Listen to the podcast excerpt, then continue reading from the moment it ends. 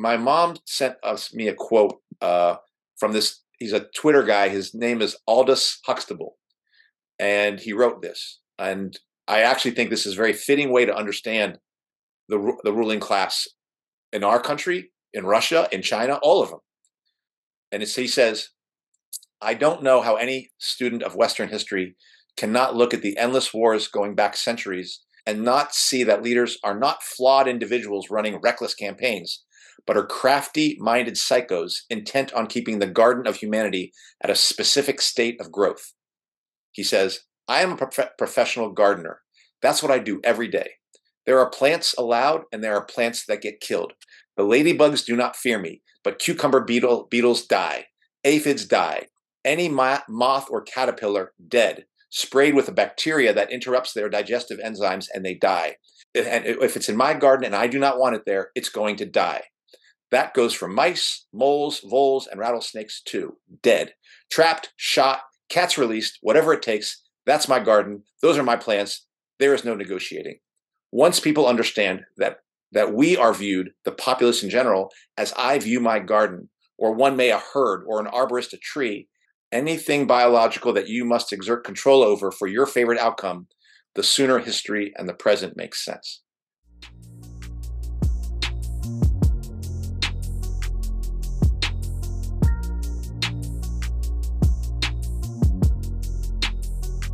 Welcome to What's Left, a weekly political discussion challenging the mainstream left. I'm Eduardo Barca with co-host, teacher and socialist Andy Lipson and writer and teacher Jessica. We are online at whatsleftpodcast.com. You can find that link to our blog in the episode notes. And you can also find our personal social media handle as at Don Eduardo Barca and at ZDKE on Instagram for Kenny Cepeda, and just his Twitter handle as at jhomie89. Please subscribe, rate, review. Turn on your notifications and share your favorite episode wherever you found this episode. Thank you. All right. Oh, and by the way, we suspect Kenny will be coming back in an upcoming episode. So yes, stay tuned, folks. He's going to be giving us an update in the next 2 to 3 weeks. Yeah. Andy, you decided not to do what we plan to do this week. Why don't you share with us what you had in mind? Well, I would like to think of that the process was more that I consulted you both as opposed to I decided. But it is true that we had a whole plan of episodes, and particularly to take a journey into both Jessica and Eduardo would describe themselves as anarchists of sorts, and we want to kind of take a look into that, where they came from, how they get to that point of view. But this is really what happened was a long time ago, February 4th, a chemical explosion took place in Palestine, Ohio, and I found out about it like a week and a half ago. Like a week later. And when I saw those pictures of what looked like a mushroom cloud of chemicals, I was like, what the hell? And, I lived in Ohio for a while, and this isn't really near Cincinnati, which is where I lived. I was kind of raised. It's sort of between Cleveland and Columbus, and maybe on the eastern border of Ohio, but along the Ohio River, which is going to be important to this. And I was just like, what is going on? It wasn't covered.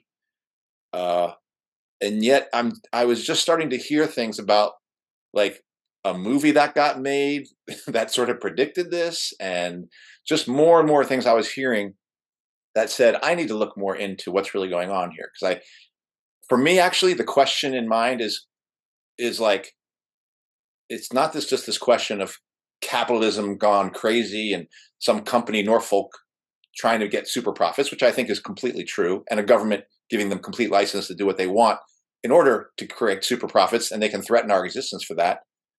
But there is also an element of actual conspiracy that seems to be bound into this that goes deeper than just an accident that is about profits.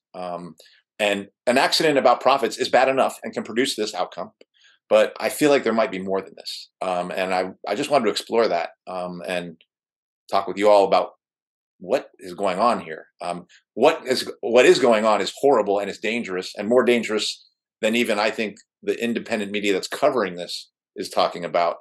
But I guess I'll just say my conclusion after this is I'm following a war in Ukraine and Russia with that has explosions, but I am constantly reminded that the capitalist class is at war with the entire working class across the globe. And that's what I kind of feel here. And like any war, the war has a fog of war where it's hard to tell what's really going on, but you know you're under attack. And today I hope to explore what's the nature of this attack on us, because this is definitely going to affect us. Yeah, and we'll see. I mean, we'll see how much we can kind of uncover between the three of us and what we've looked at and what we've read. But I do want to say, like, I feel similar to what I said when we did our last Ukraine episode, where like it's really hard to know exactly what's going on when you're not there, you know, and you're relying on, I mean, obviously the mainstream media is like not covering it, not that we would trust them anyway, but yeah, I mean, there's a few independent journalists on the ground, whispers of things, you know, slowly coming out day by day, but it is really hard to know exactly what's going on. It doesn't seem good. Yeah. So I think even, you know, it might take some time to really see like how bad the repercussions might be and how far reaching they will be. And Eduardo, if you want me to, I know you need to say something too, but I can probably go over what I think are the basic facts as I know them. I mean, yeah, that is what I was just going to say. Either I was looking up something to just quickly give context. Maybe not everyone wants. I know people actively choose not to listen to the news and selectively listen to podcasts or, you know, certain channels. Like I have some people like that. So maybe if we just give, a brief overview of what I was going to just read something off the bat, but go ahead, Andy. Maybe what I'll do is I'll say as many facts as I can that I think are facts, if you will, and then you can add to it, and then we can get into the speculation. So as I understand it, this was a 50-car load of a Norfolk train that had 50 cars on it, carrying some really dangerous chemicals, 250,000 pounds of vinyl chloride was part of the things it was carrying, as well as other chemicals as well. At some point in Ohio, it derailed and was derailed for 20 or 30 minutes, sparks coming off of it and things like that. And then the brakes were off, or something was going on with the brakes in the rail because there were sparks coming off and no one saw it. And one of the reasons no one saw it is, I think for a train car that was supposedly over a mile and a half long, there were only a total of 3 workers on the entire car working on it. And one of them was the person driving it, another maintenance person, and I think the third person was a trainee. So, and whatever sensors they had weren't able to sense that there was something on fire underneath. And so eventually that created a derailment right outside of, it got past Palestine, but then right outside of Palestine derailed and dumped 250,000 pounds of vinyl chloride became possible to be dumped into the environment. Now, the next thing that I know is they made the decision to do a normal process, which is essentially burn it, let it come out, but burn it up and make it combust. And those controlled burn, right, is what. Yeah, and say it again. Controlled burn. A controlled burn. And this is a normal process. This is like what they do. Like, it's not like this is what they're supposed to. They tried to. And the reason they do that is because vinyl chloride has a boiling point of about 8 degrees, which means it's normally as a gas, but they have to keep it in refrigerated cars to keep it liquid. And that meant you have something that's condensed into a liquid inside of these cars that is now getting no longer staying cool because it's derailed, and this now is a vinyl chloride bomb that can explode because the pressure can be building up.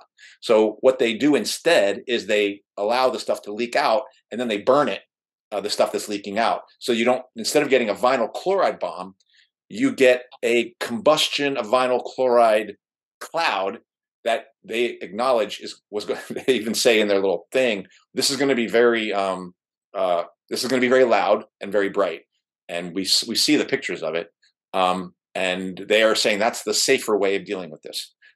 I'm not sure about that, because I think there's some things that are going to be produced, like dioxin, I think is a big product of what they've just blown up, or by burning vinyl chlorides, you can create dioxins. So it gets into the seawater, it gets into the into the river water, it gets into the air, whatever they've just released. And I think one of the big stories was no one was covering this. Everyone was talking about the Chinese balloon, or the so-called Chinese balloons, and the other balloons that were shot down. And for the mainstream media, it was like, we don't want to cover this because the right wing is making all this stuff about it and things like that. And now Trump and Biden are having their little games now over this, going to Palestine versus Ukraine or Kiev. And the only other thing I guess I could say that our facts are, there wasn't like, the governor of Ohio has said, we want to just declare this a FEMA emergency area. And the government's like, no, we're not doing that.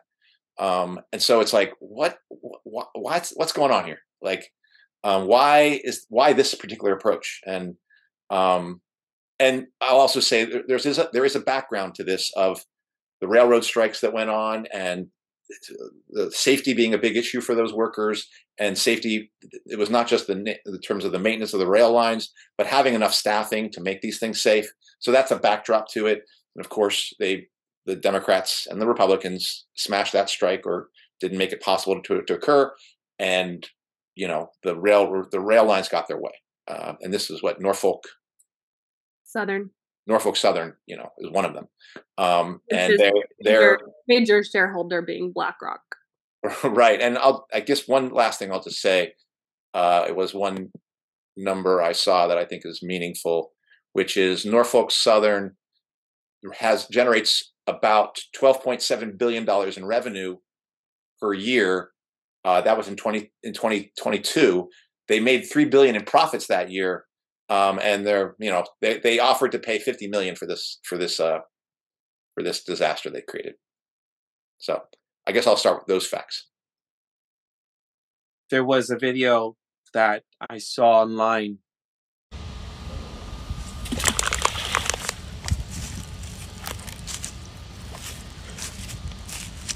Wow. Look at all that. Look at it. It's all in the bottom of the creek bed.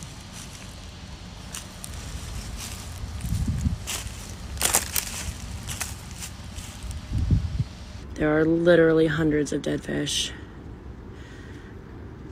all coming from the one creek that's coming from the wreckage. That fish in this one is actually probably about a foot long, so it's not just the little ones. And then you see a bunch of little ones scattered around it.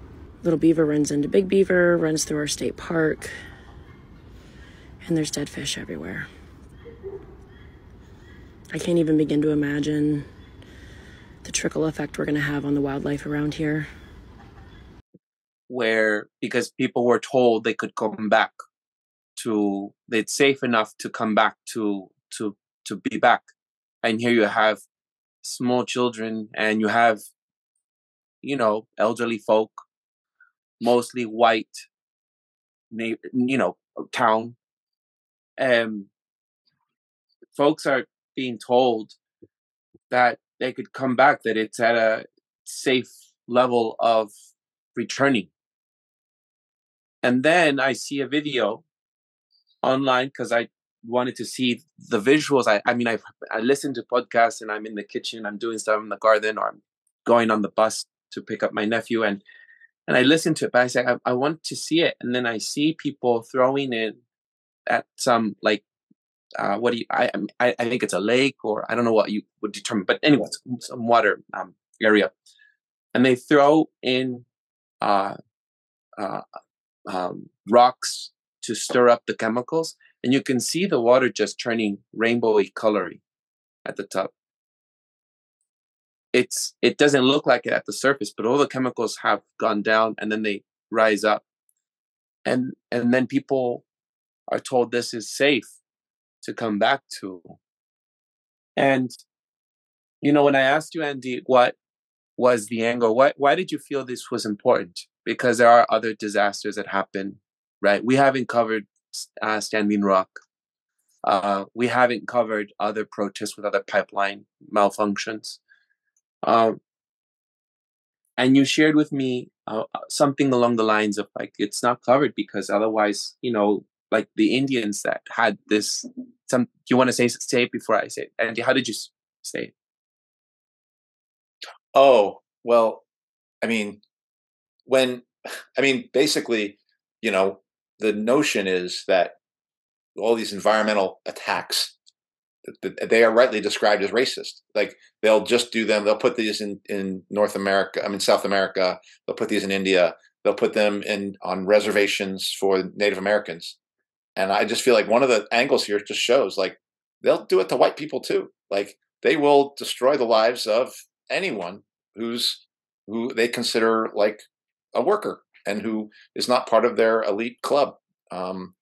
And I also think it gives lie to the notion that our ruling class, like all this stuff they do, they go to Paris Accords. They were recently talking about carbon emissions and the environment. The fact that they refuse to cover this environmental disaster, whether it happens to white people or brown people or black people, and I would say they don't care about who is destroyed by the environment. They are racist, but they are also are willing to do it to any worker. That it just shows they don't give two shits about the environment and carbon dioxide, whatever. I mean, I think it just exposes again this notion of them. Once they get control of this environmental stuff, you're putting it in the hands of people who just put a bomb in Ohio and ignored it. And this Ohio bomb is extremely dangerous. It's not just vinyl chlorides. When you burn vinyl chlorides, it does produce dioxin, and dioxins are now going to be spread throughout the area. And these things are carcinogenic, like deeply carcinogenic. They stay in the human body for a long time.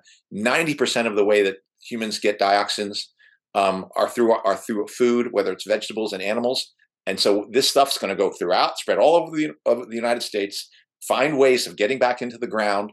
And now I'm just talking about the stuff in the air, because the dioxins are produced as a result of the combustion.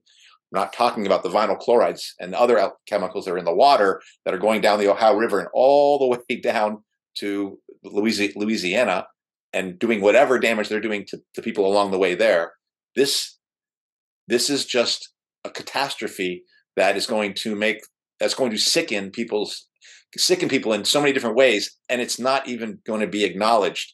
And one of the things that's like, well, the CDC just a week before this disaster lowered the level of basically said that we are going to, instead of 100 parts per million vinyl chloride being considered danger, we are now going to say it has to be over 100,000 parts per million vinyl chloride. And that's like 2 weeks before this accident.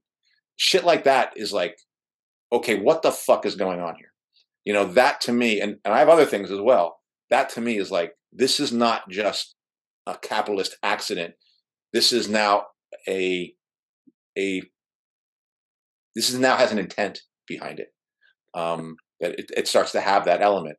What do you mean intent? In what way do you think that there's an intent? If I could just jump in for a second, right. Like the derailment itself is obviously bad enough, right? Like that's, I mean, and I think people are talking about how there's, I've seen different figures, but like, you know, 1,000 or whatever train derailments every year, right? Like that's indicative of dangerous working conditions, right? Which the strikes tried to bring to light. But like the decision to like basically blow it up was a conscious decision. And then like you were talking about, Eduardo, like the, you know, it's not just coming from like Biden or, you know, the local like Democrats, Republicans, whatever. It like the EPA has actually said, no, the levels of toxicity in the air are safe. It's fine to go home. And meanwhile, you have already footage of dead frogs, dead chickens, right? Like just crazy stuff. Like it doesn't.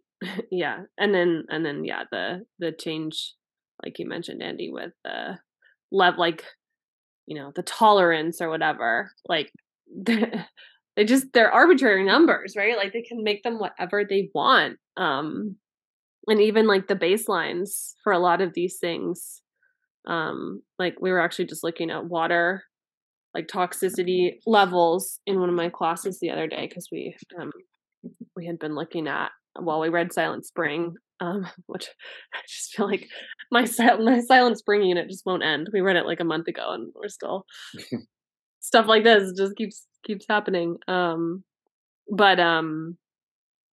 Yeah, we were looking at like the government tolerances, or in some cases lack thereof, for like all sorts of stuff, you know, hexavalent chromium and arsenic and all of this stuff.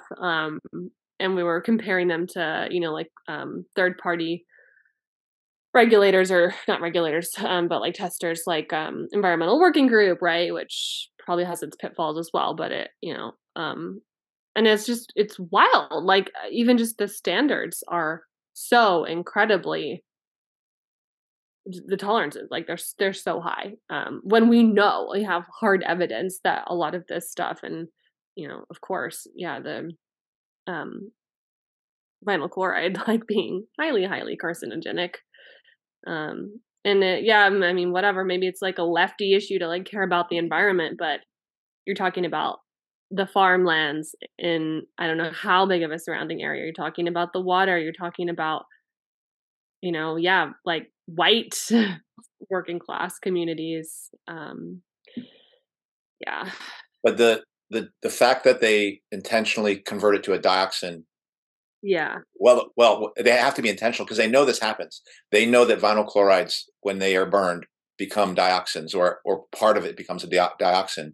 And dioxin is actually more toxic than vinyl chlorides even, and stays in the body longer, does more damage, does damage to reproduction, does damage to the immune system, does respiratory damage.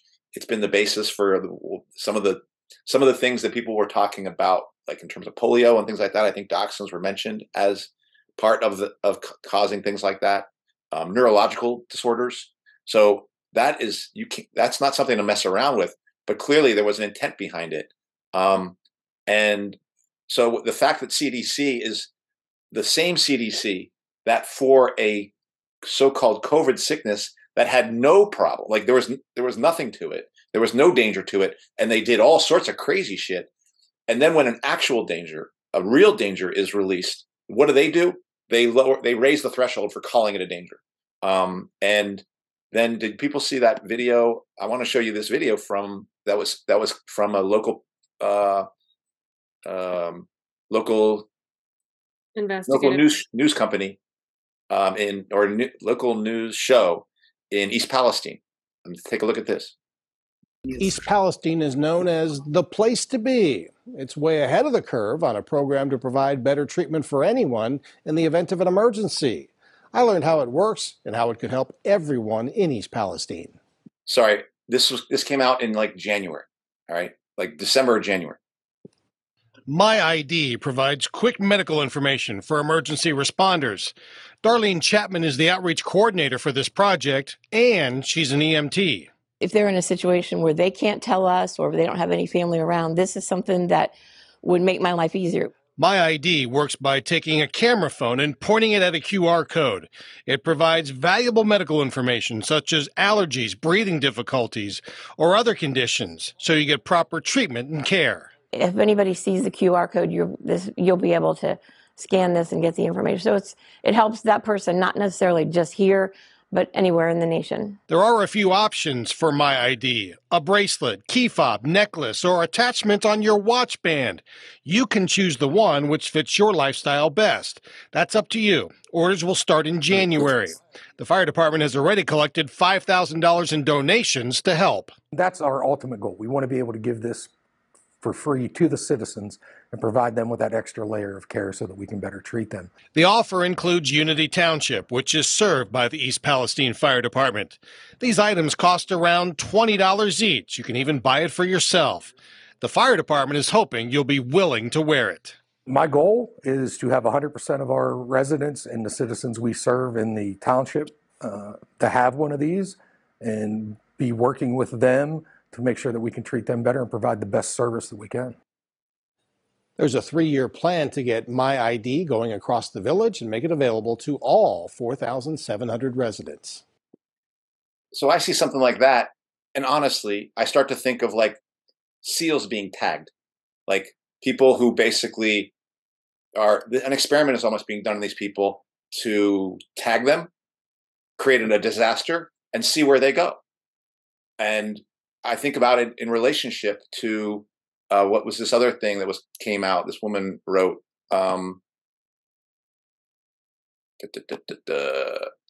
weird combined with like the Netflix predictive programming thing, like the white noise thing.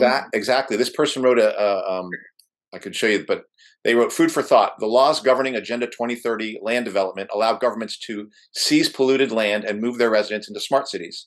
Important to note, if the land water around you is completely poisoned, you don't get to opt out of the smart city model coming down the pike.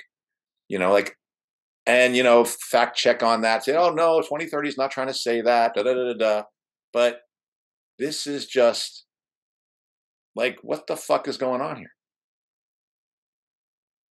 So you think it might be like almost like a little pilot for these like 15-minute smart cities that they want, like, you know, because they can't do it to like San Francisco. Like you certainly would learn where people go after disasters like this happen, and then you would also get to monitor what the health effects are of these things. I wonder what the uptake was, because I mean that's so recent. I can't imagine that it's every resident. But it's a very strange place to start. Yeah. And you know, like there have been other derailments since that, and there was. You know, like one of them also was like, supposedly had chemicals in it. I'm not sure if there was a spill there as a result of it, but it's just, it's very strange to me. Like it goes beyond just like the normal, tragic and colossally corrupt accidents that happen in capitalism that kill workers. It's like, this is more like a planned event and people being treated like insects that are being studied. Yeah. And it also like just, on the topic of like intent and possible conspiracy, if you want to use the C word, like journalists being arrested. I don't know if you guys followed any of that. Like, I mean, there's a difference between the mainstream media just ignoring a crisis like this and then actually, you know, seeing not even just like independent journalists, but like, you know, it's just civilians who are just trying to like go take a, you know, some footage of frogs in a river or whatever, like this super high, I don't know, like control, you know, Norfolk Southern, like hiring a third party. And then like, I read about the National Guard being there and just a very threatening environment for people coming in and just trying to figure out like what's happening. Let me take some pictures. Very rudimentary stuff. Yeah. I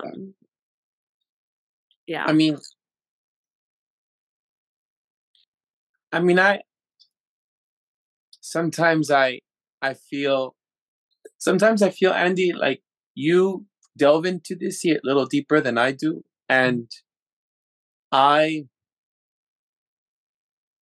you make connections and then you draw lines. And yeah, I see that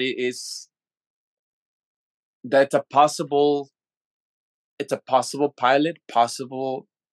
It's hard for me to quickly jump onto decidedly if you're right, or, you know, you made a good connection. I have to sit with it maybe a bit. I think that you're onto something. And I always hesitate because I don't want people to start thinking we're just already making conclusions that have to be determined with other more substantial facts. But I do see what I see around the country, in Richmond, Chevron Refinery, poor area, cleanup, but also bulldozing of homes and taking away property. Or maybe bulldozing is not the word, because I don't want people to think that's not happening, but just displacing is what I'm saying, displacing people from their homes. It happens well with like the BP oil spill down by Texas and Florida and all that near Mexico, you know, all that area. And then down in LA recently as well with another oil spill, and there's other toxic releases as well in California. I think there's something sodium, something I forget up north. I mean, would these things, I mean, I imagine these things do happen, but at a lower scale in bigger major cities, right? Like Chicago, New York, and San Francisco. But would these things happen like in bigger cities? So you're onto something. Whatever people's skepticism is, like there's clearly going to be in any crisis, as we have discussed, people going to take advantage of those crises, as we've noted with like with COVID. Or so I could see potentially that after this, everyone, we're going to make your healthcare easier. We're going to make this easier for you. Everyone get hooked up online and then get connected, because we have to monitor you for the next 10, 20 years because there's a lot of effects happening, right? So I'm with you on that, that I do feel it. This is going to be a setup in a way that like for people to take advantage of a moment of a crisis to take more people's data, to track people, how they're going to live their lives, and excuse it with some toxic waste, some accident that happened, some virus, something's happening. So that's what I agree with. And unfortunately, who are your guinea pigs? Normally poor people, right? As we discussed with UBI. Is it UBI? I'm saying it right? Yeah. Right. So poor people are tend to be the guinea pigs for this. And I'm just, my level of, I if you want to say anything to that, Andy, I could just express my level of just sympathy towards the people that are living there, having to move away.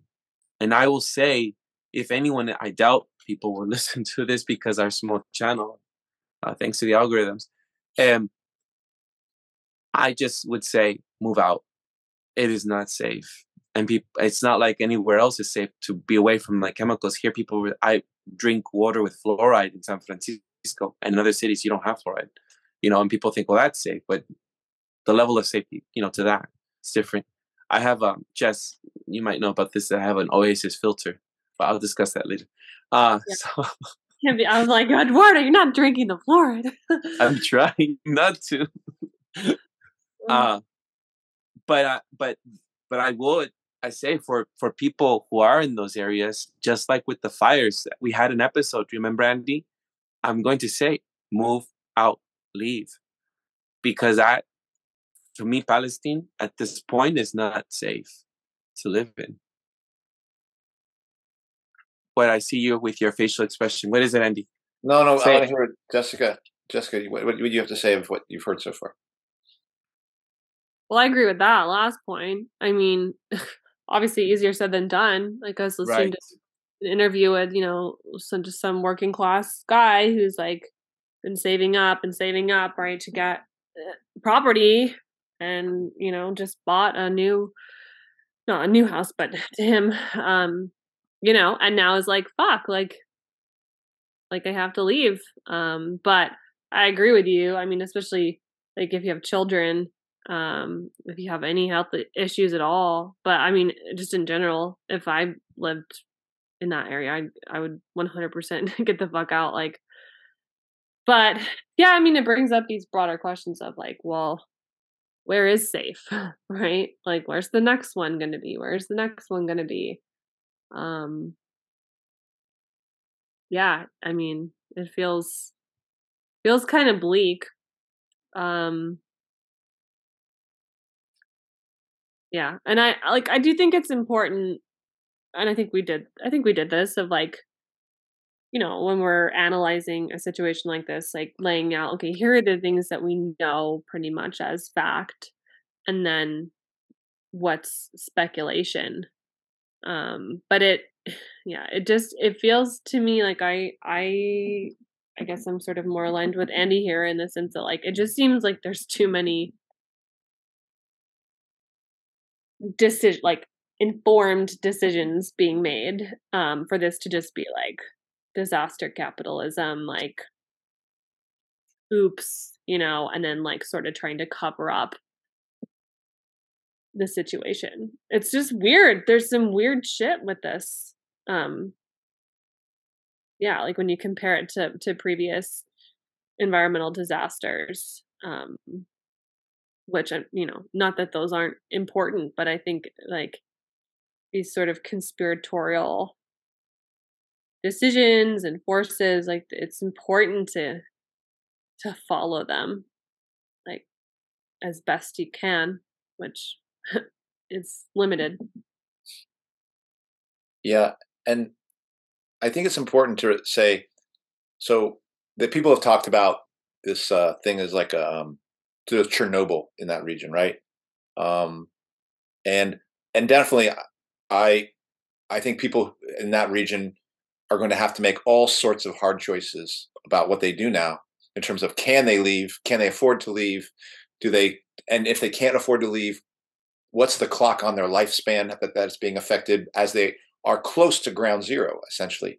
But I think it's really important to remember that because of the way this has been dealt with and because of where this happened, and this becomes even more diabolical if there was an intent to make it happen, as opposed to capitalism just being two bulls in a china shop and they are knocking into each other and they don't care who gets knocked over. And every once in a while, because of their bullshit, somebody gets knocked over.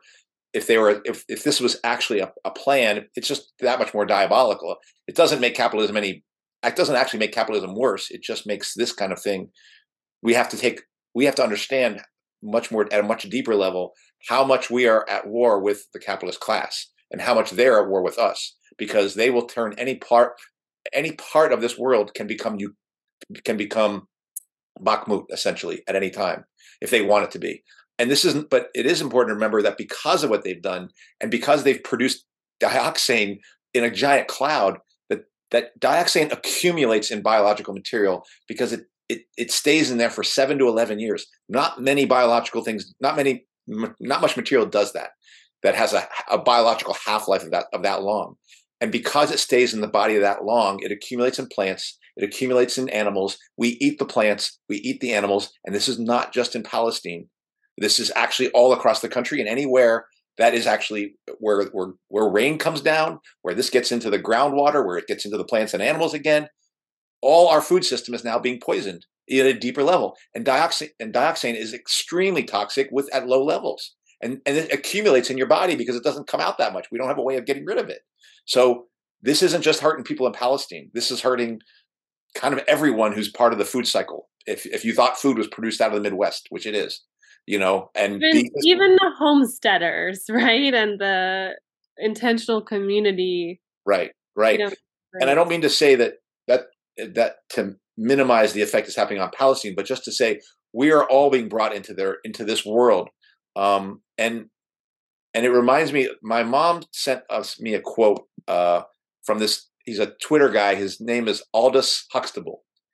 And he wrote this. And I actually think this is a very fitting way to understand the ruling class in our country, in Russia, in China, all of them.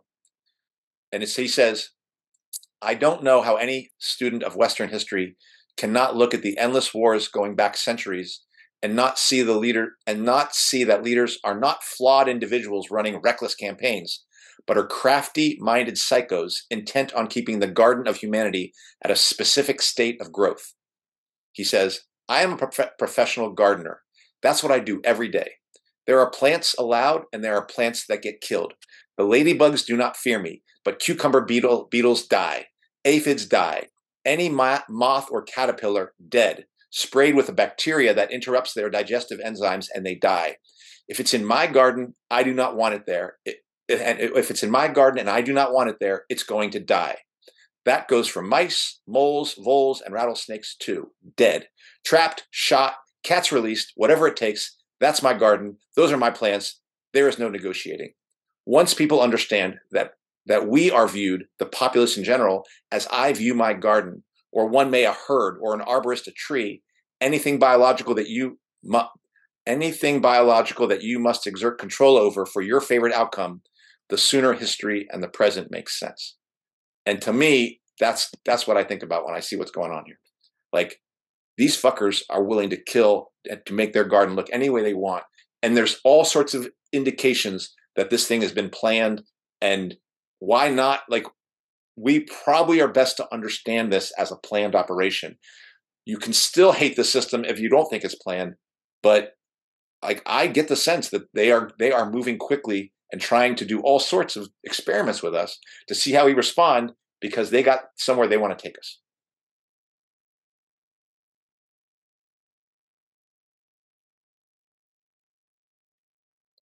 And I'm not saying that if somebody didn't believe that they're oh, you're crazy, you should believe that. I'm just saying that's my mindset now.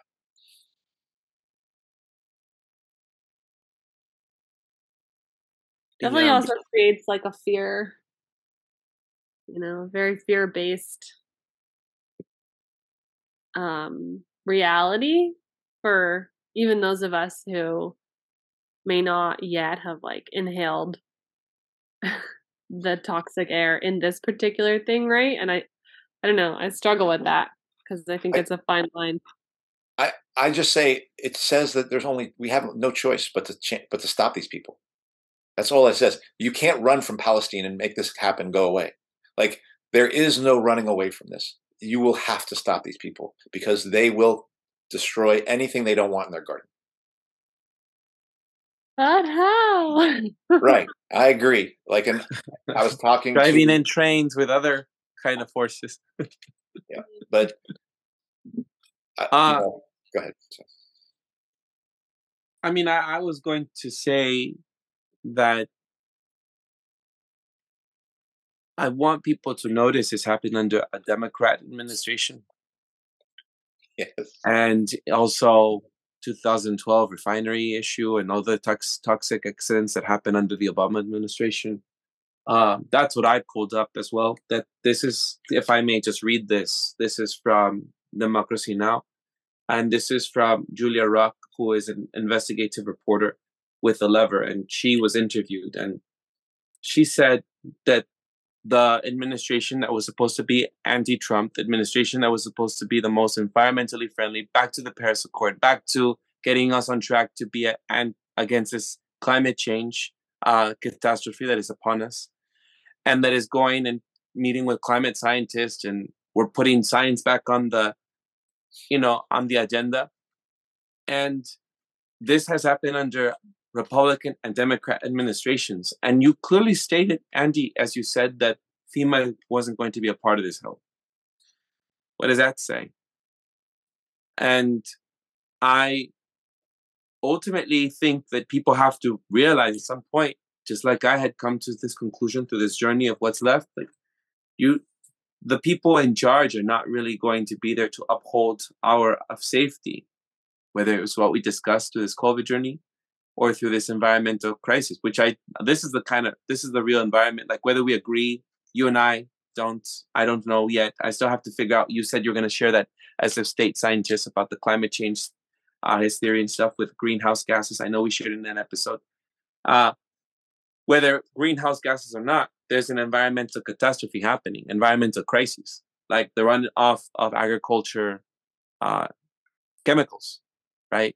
Or oil being, you know, used and then exploited, and then refineries being toxic waste as well. And this, and also let us not mention war, or let us mention as well, I don't know what, you know, war causing, I imagine all of those animals and all those areas that are supposedly desolate in Ukraine and in that area in the Eastern Europe, how they will recover their wildlife, will recover from constant bombing of areas, and that is also a part of it. So I, and this is the Democrat administration that is pro-war, just like Obama was as well for Syria when he attacked Syria. So it's that I'm just trying to bring to focus for our audience that are on the fence, wherever they're at politically, that I feel as if we have to examine what our stance is when we are aligning ourselves politically with parties.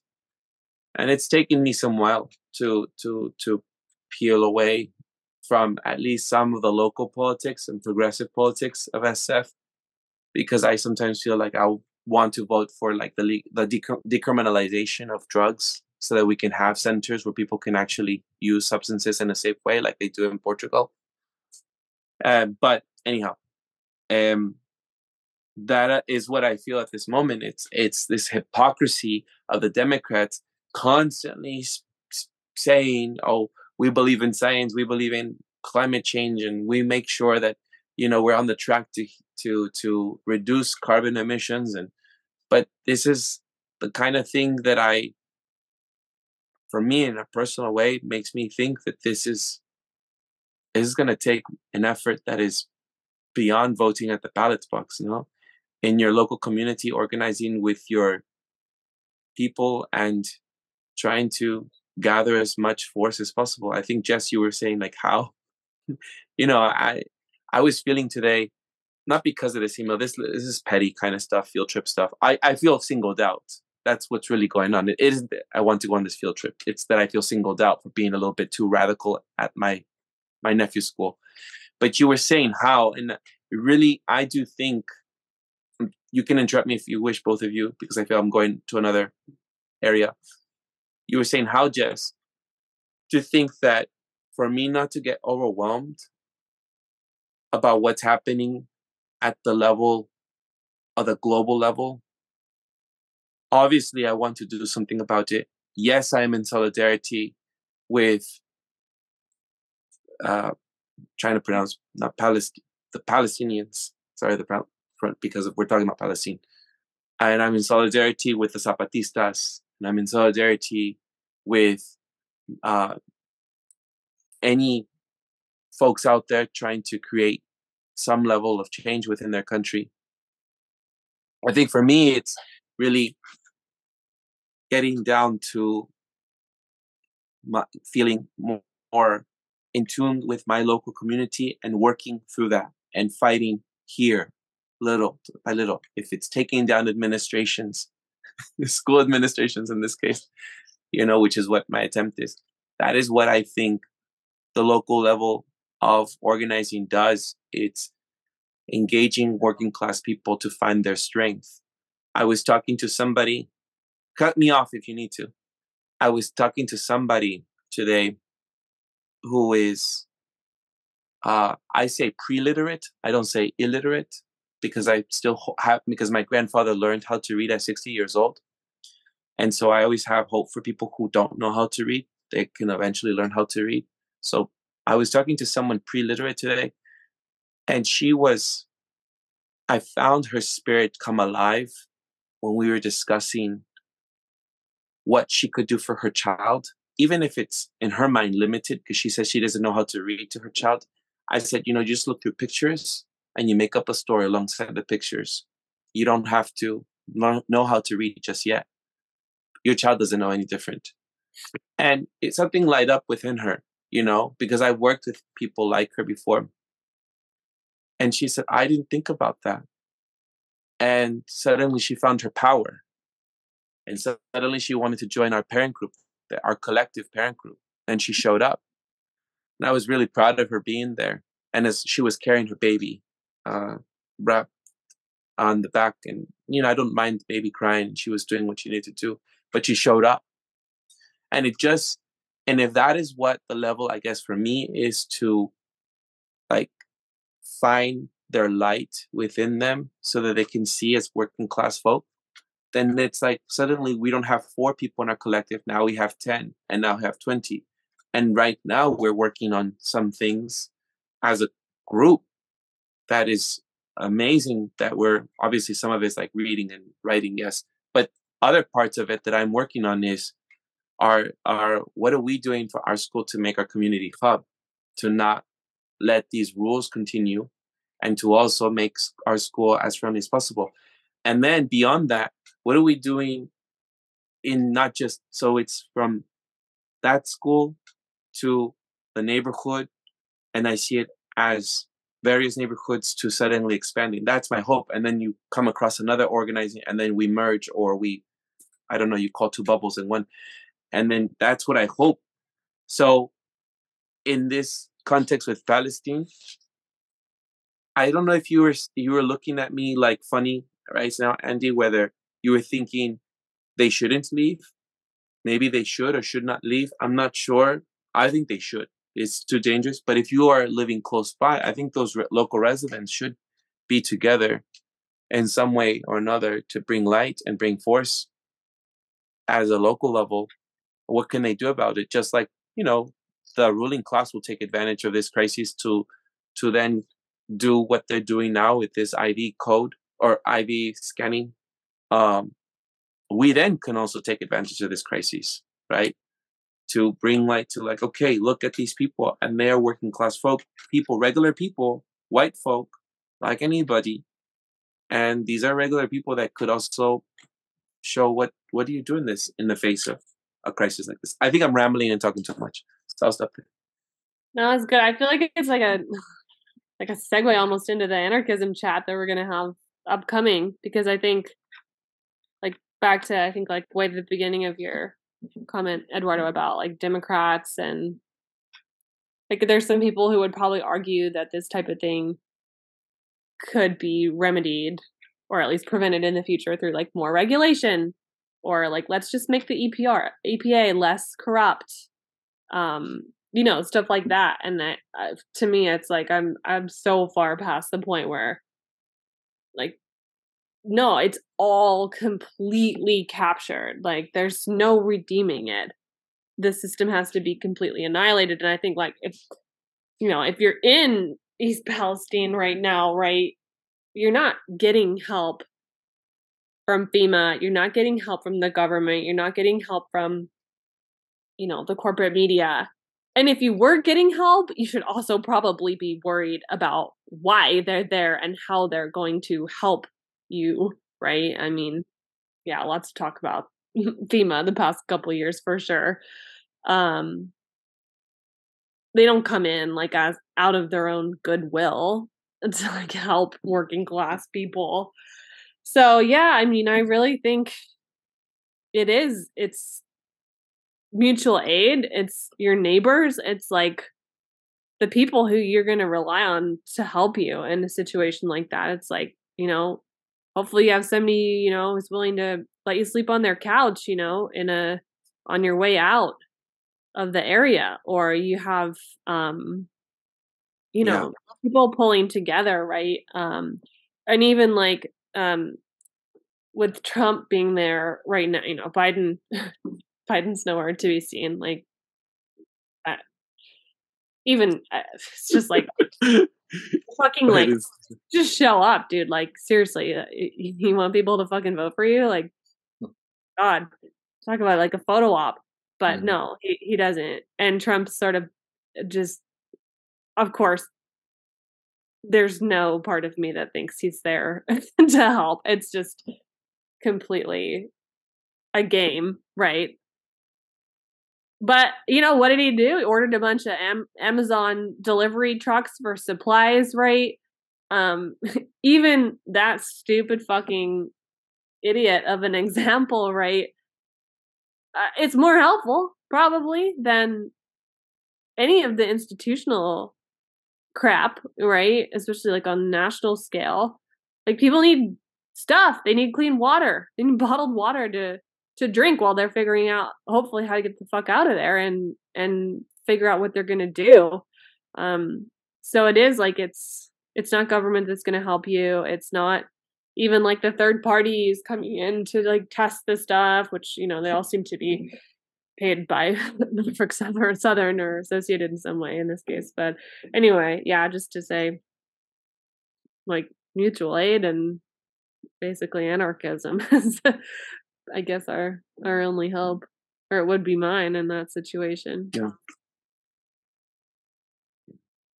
Yeah, and no, I mean, I think it was just, I think the reason I had that look was I don't think staying or fleeing solves the problem, you know, and I think each individual there, like you're saying, will have to decide what they're going to do.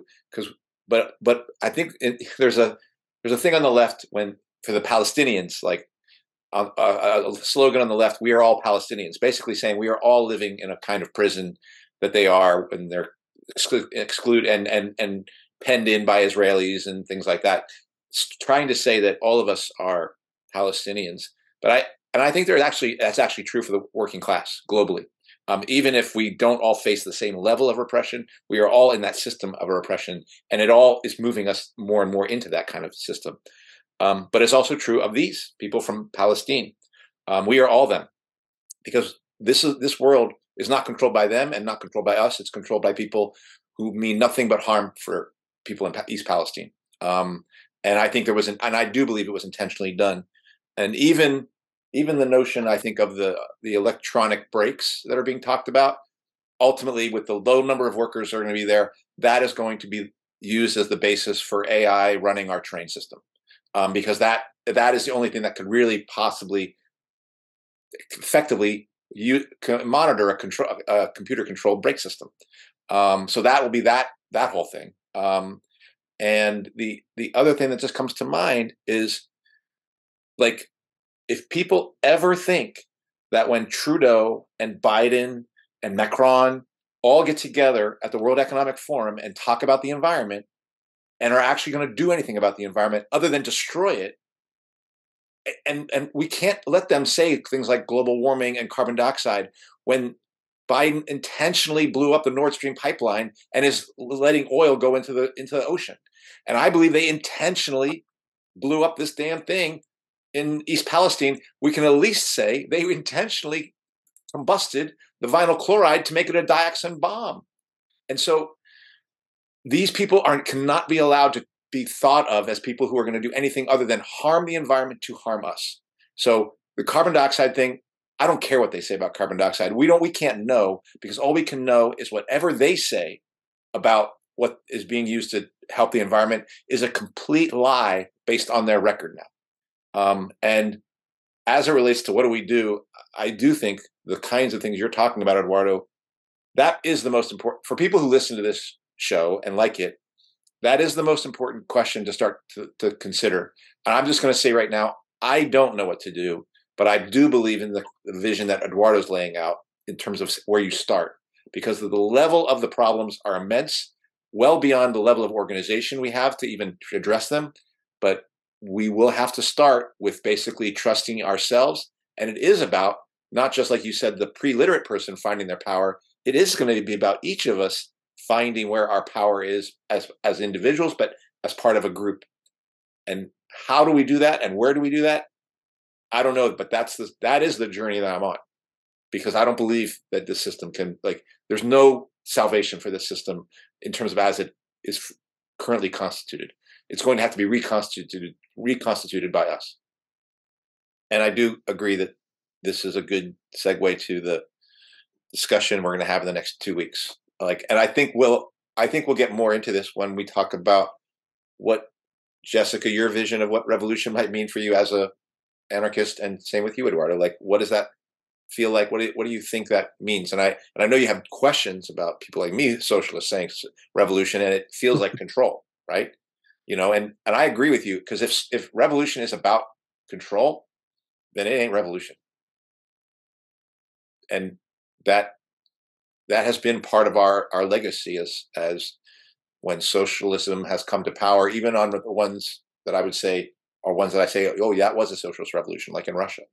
And you have to answer the question of, well, why did it eventually go the way it did? I have answers for some of those things, but all I can say is that I do believe that working class revolution is possible. I don't believe it can be undemocratic. And if it is, it's gone. And I don't mean get to casting a vote. I mean people just literally being able to decide anything they want to about the nature of their life all the time. Not waiting for some representative to say, can I do that or can I not do that? That's what I mean by democracy. It does take work, though, to work with others to do that. Yeah. I realized the vote was what I was trying to, when I remember being in political campaigns, it was the vote that I was trying to harvest from people when I would do canvassing. Did you do some of that work, Jess? Yeah, it's a lot easier than getting people to have like long-term organizing relationships. So I remember doing that.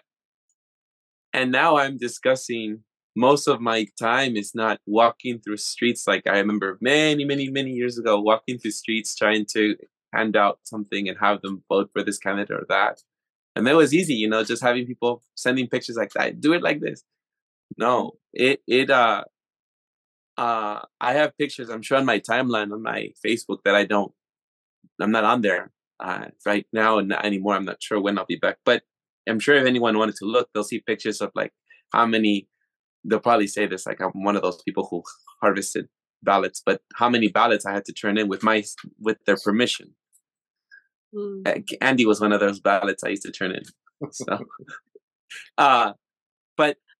but I guess what I'm trying to say is like what moves me is seeing how if I talk to my comrades, that's how I see it. They're my fellow compañeros, my people that I'm with.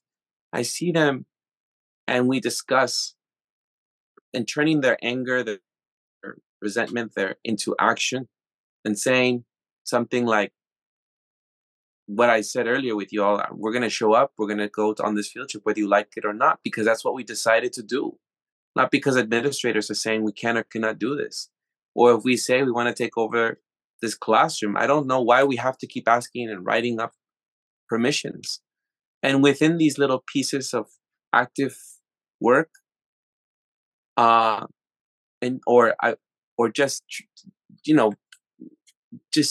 finding the power that we don't have to resort to some administrator. That's powerful in itself because everyone grows up believing that they have these hierarchies. Do you know? My principal once asked me. She said, "You know, I feel like you don't have any respect for how these processes go." And I said, "You're right, I don't. Because the way I think of it is I don't really think that you're in charge." And she said, "Well, that doesn't seem like we're working together." And I said, "I invite you to work with me." I told the principal, "I'd always want you to work with me. I hope that you're join us." And she said, "What do you mean join us?" And I said, "Well, like if we went through what in Oakland, where they're taking over a school and we have those Black mothers over there occupying a school, I hope that you wouldn't work for the district and be like locking the school against us. I hope that you would sit there and you would, if you were sincere, I don't doubt your sincerity, principal. I don't doubt your genuine desire to be an ally. I don't doubt you want to do well for the children. I do not doubt your intentions. But as long as you are," and I said this to her, "as long as you are an administrator, I'm sorry, but you are confined to what limit you can do and help us. The way you can help us is join us. So I'm not going to ask you all the time, we're going to meet at the playground. I'm not going to ask you if we have permission to meet in the morning or in the afternoon. We're going to meet when we decide. And you have to be all right with that." And she just, "No, I don't know. She lives like this, so I'm not too sure how far out she can see because she is an administrator. I get it. But I don't doubt people's good intentions. I just think that they have to move away from this paradigm that they live in." I'm rambling a lot today. But the point is, I guess what I'm trying to say is that it is going to take more than just the vote for this Democrat that obviously is not helping you, not wanting to give you FEMA. It's going to take you know, you being with someone else that you're going to have to find their power alongside your power to be able to topple down in our small local level an administrator. No, I think you're right, Eduardo, that like most people have good intentions, but I don't think most people have moral courage. Yeah. And that, I mean, there's a million reasons for that, but it's like, you can have the best intentions in the world, but if you're not willing to risk your position of power, which you will most likely lose, you know, if you're going to join, whether it's your group or whatever resistance group. Yeah.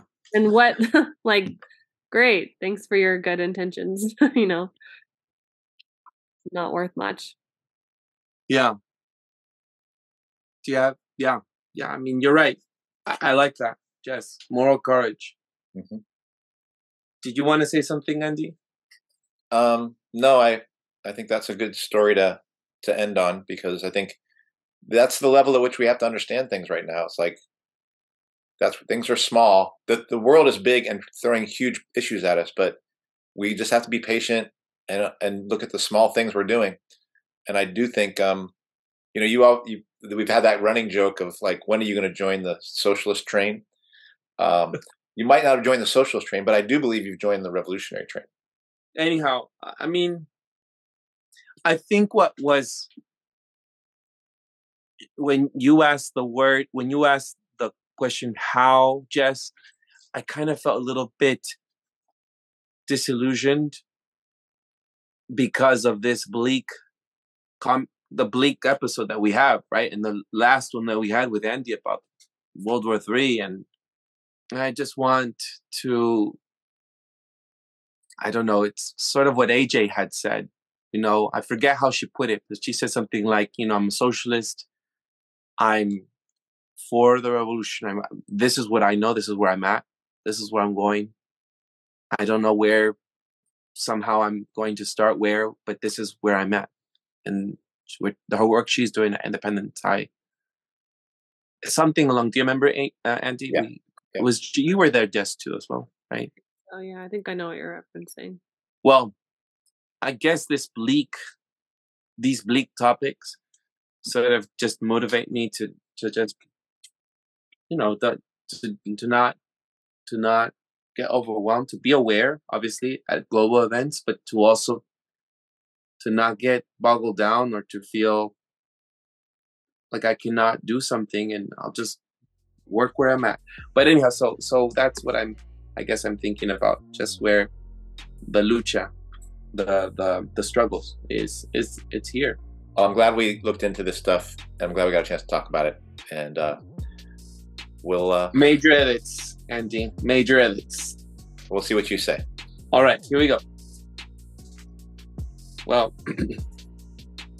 that does it for this week's episode. What's Left is a weekly political podcast / channel challenging the mainstream left. We post information about our topics and our guests on the episode notes where we found this episode or on our blog at whatsleftpodcast.com. You can find past episodes to this podcast / channel there and connect with us. I remind folks, if you like anything you have heard here, please subscribe, rate, review, turn on your notifications to any of our platforms on Spotify, iTunes Podcast, Stitcher, Google Play, BitChute, Odyssey, YouTube, Rumble, or Telegram. And you can find our blog in any of those links in the episode notes where we found this episode.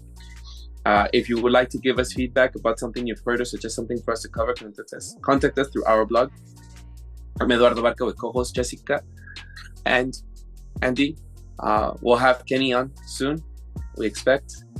And you can always find our social media handles as at Don Eduardo Barca and at ZDKE on Instagram and at jhomie89 for Jess's Twitter handle.